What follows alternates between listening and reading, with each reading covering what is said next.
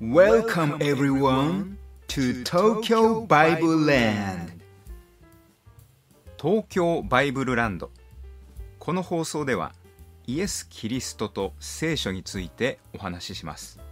皆さんこんにちは。中村明と言います。進学校の牧師科を卒業した高校教師です。二十歳の時にクリスチャンになりました。第3回の今日はイエス・キリストについてお話しします。イエスは人の名前です。キリストは油を注がれたものという意味です。例えば岸田首相と言った時に岸田は人の名前。首相はタイトルですね。それと同じです。イエスは人の名前。キリストは油注がれたものを意味します。昔ユダヤの社会では統治者の就任式に油を注ぐ習慣がありました。キリストは油を注がれたものという意味ですから全世界の統治者という意味です。クリスチャンはイエス・キリストがすべての世界を作りすべての世界を統治していると信じています。イエス・キリストが私たち人間にとってどのような存在であるのか。旧約聖書のイザヤ書53章5節を見てみましょう。このように書かれています。彼は私たちの背きの罪のために差し通され私たちの咎のために砕かれた。彼への懲らしめが私たちに平安をもたらし彼の打ち傷によって私たちは癒された。この部分からイエス・キリストが人間のためにしてくれたことが4つあるということがわかります。まず第1は彼は私たちの背きの罪のために差し通されとあるように私たちの神に対する罪をあがなってくださったということです。罪というのは人間が神を知らない状態でいること。これには故意に無視をしている状態も含まれます。私たち人間は生まれてからしばらくの間神を知らない状態で過ごします。生まれたばかりの時から神を認識していたという人はいないでしょう。神を知らずに過ごす時間は人によって長さが様々ですがどんな人にも必ずあります。その神を知らずに過ごしている状態それを罪と言いますがその罪をあがなうために差し通されというのは十字架にかかった時に手や足を釘で差し通されたことと脇腹を槍で差し通されたことを意味します。そしてその時に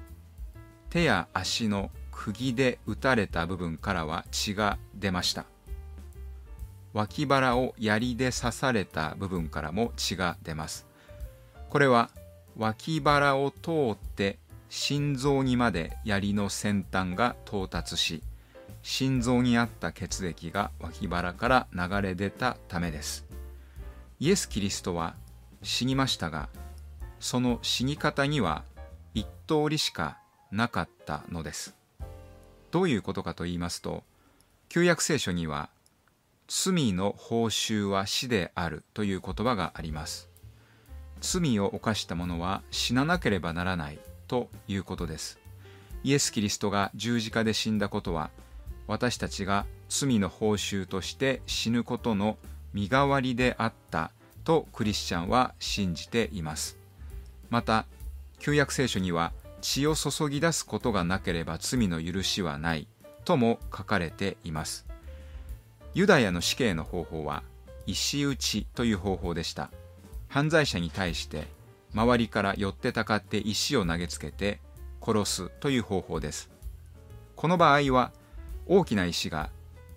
頭に当たって一撃で死んでしまうということも起こり得ます。その場合には死刑囚は一滴も血を流さずに死ぬことになりますが旧約聖書にあるように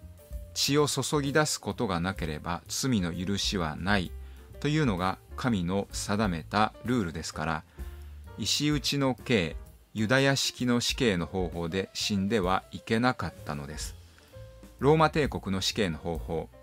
すなわち十字架で死ななければならなかったということがわかります。つまりイエス・キリストが人間の罪をあがなうためには命を捨てることと同時に血を注ぎ出すことが必要であったわけです。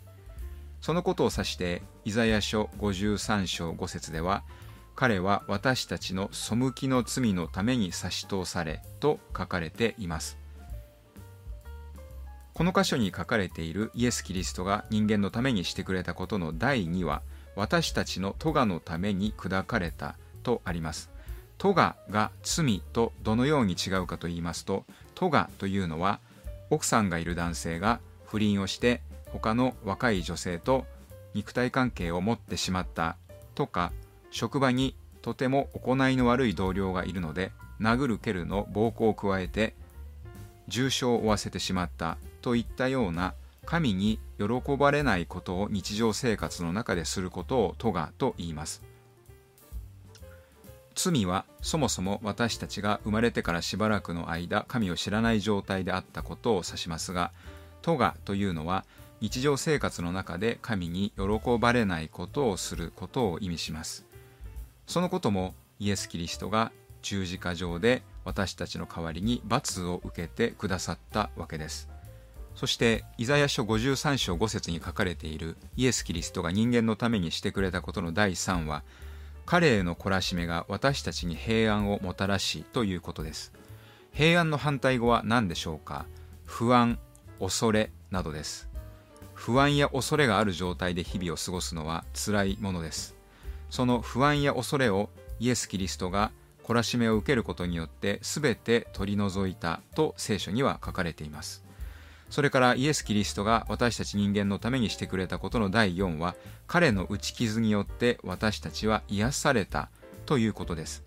イエス・キリストは十字架にかかって命を捨てる以外にも様々な暴力行為を受けました。イエス・キリストの体には無数の打ち傷があったわけです。その打ち傷を受けることによって私たちの怪我や病気を身代わりに担ったと聖書には書かれています。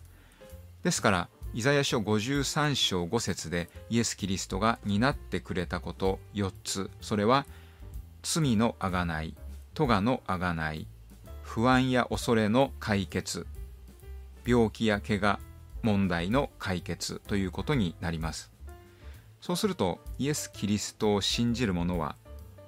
イエス・キリストがこれら4つの問題を解決してくれたということですから完全に健やかで心の平和な状態が残るということになります。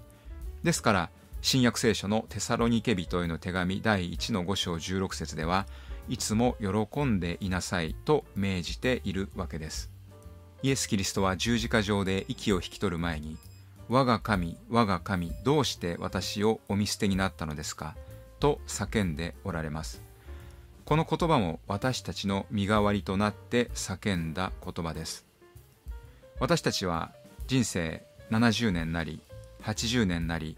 それなりに楽しく生きた後神から裁きを受けるとすればあんなに楽しい人生があったのになぜこの後に及んで厳しい裁きを受けなければならないのだろう。その時にどんな人でも我が神我が神どうして私をお見捨てになったのですか？と叫ぶに違いありません。私たちが叫ばなければならないその悲痛な叫びをイエス・キリストが十字架上で代わりに叫んだわけです。イエス・キリストの十字架上での苦しみは私たちが受けるべき刑罰を代わりに受けたその苦しみであったわけです。またクリスチャンはイエス・キリストが2000年前に命じたことを今でも守っています。その一つは教会で行われている生産式です生産式というのはパンを食べブドウ酒を飲むことですがヨハネによる福音書の6章でイエス・キリストはこのように言っています。このパンは誠の食物であり、このブドウ酒は誠の飲み物である。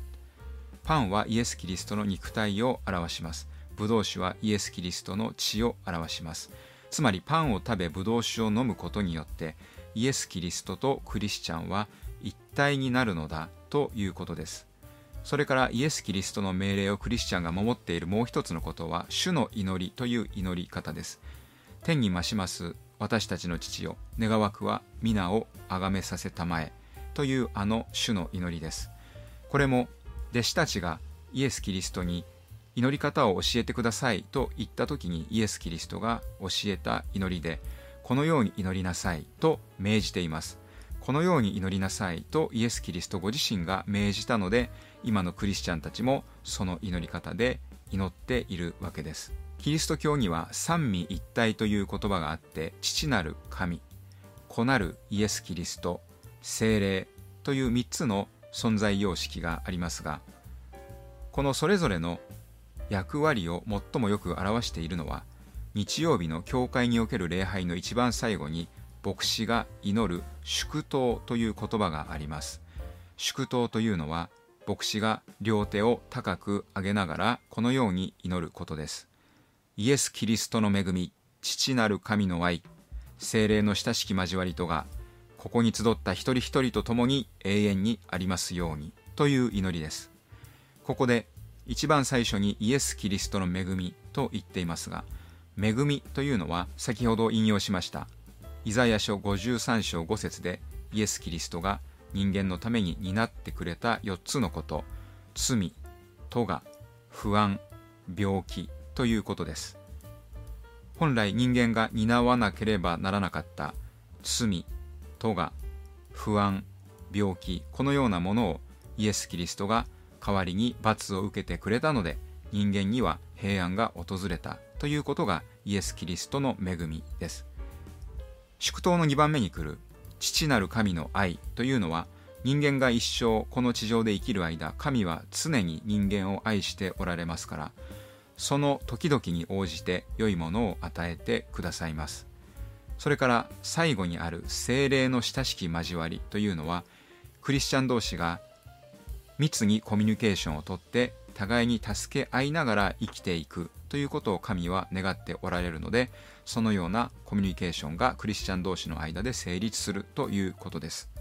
この3つのうちで最も重要なのは罪や咎が許されて滅びに至らずに済むというイエス・キリストの恵みという言葉です。今までお話ししてきた内容からイエス・キリストは人間が本来受けるべき刑罰を代わりに受けてくださった方だということがお分かりになると思います。しかしイエス・キリストは過去の存在ではありません。なぜならイエス・キリストはこのように言っています。見よ私は再び来る。再び来るというのは再臨。今天におられるイエス・キリストが再び地上に戻ってくると約束しています。再びイエス・キリストが地上に来られた時に何が起こるのかと言いますとイエス・キリストを信じた全てのクリスチャンが永遠の体に変えられ天国に入れられるということです。そのイエス・キリストの再臨がいつであるかは聖書に示されていません。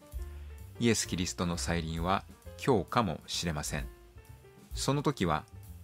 今まで勉強を頑張っていた学生も部活を頑張っていた学生も仕事を頑張っていた会社員も全て終わりです。病気で苦しんでいたクリスチャンもその苦しみが終わり天国に入れられます。つまり世の終わりの日ということになります。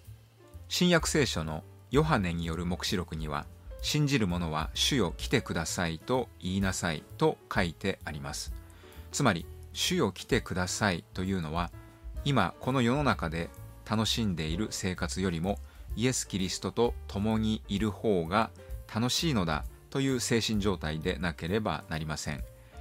部活が楽しい人仕事が楽しい会社員はまだまだ今の生活が終わってほしくないと考えているかもしれません。高校球児は今年の夏こそ甲子園に出るのだと思って練習を頑張っているかもしれません。しかしヨハネの黙示録にある信じる者は主よ来てくださいと言いなさいという言葉は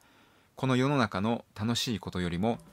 イエス・キリストと共にいられることの方を優先しなさいということでなかなか「主よ来てください」というのは難しいかもしれません。新約聖書の中でパウロという人が私にとって生きることはキリスト死ぬこともまた益ですと言っていますがとても今の私にはこのような言葉は言えません。生きることがキリストというのはパウロが福音伝道者であったからそのように言えたのかもしれません。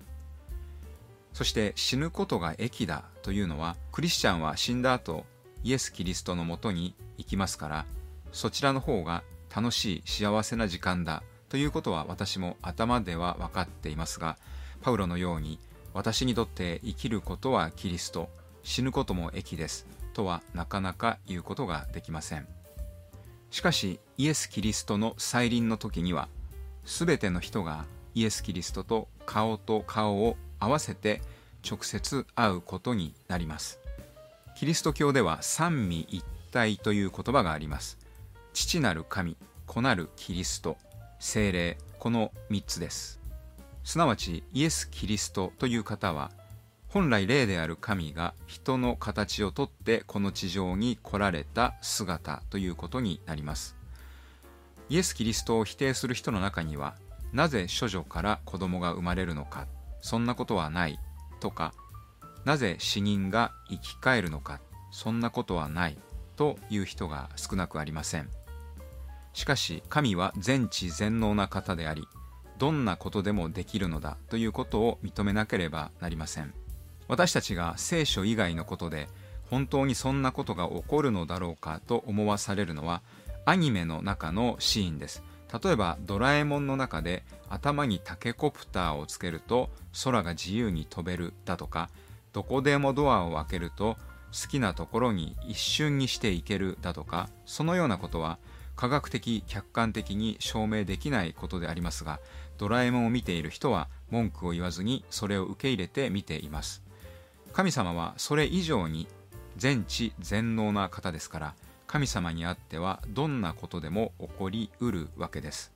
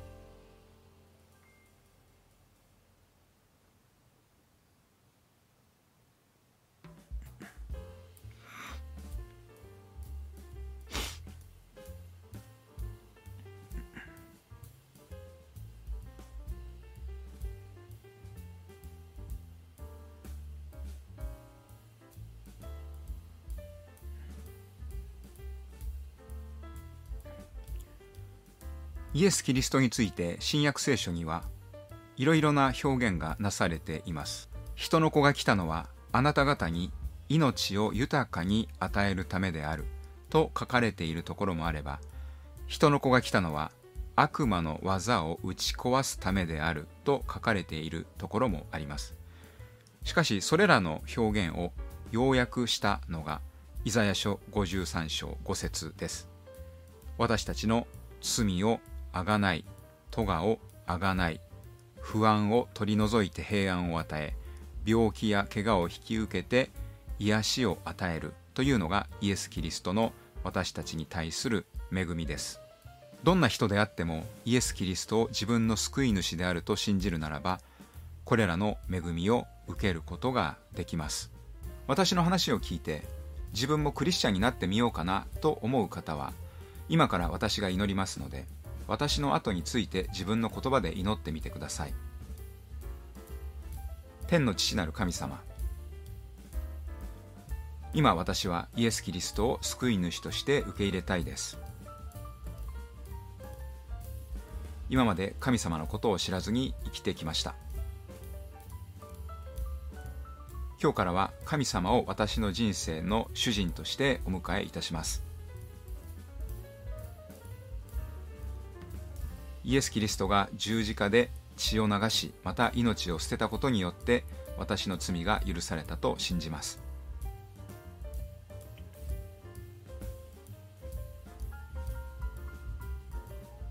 今日から神様の子供として生きていくことを心から望みます。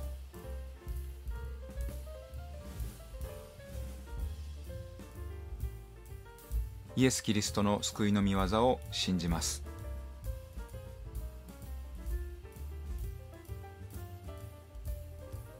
どうか神様私を神様の子供として扱ってくださり精霊によって私の人生を導いてください。神様どうか弱い私を憐れんでください。救い主イエス・キリストのお名前によって祈ります。アーメン。第3回の放送はこれで終わりです。皆さん第4回の放送でまたお会いしましょう。さようなら。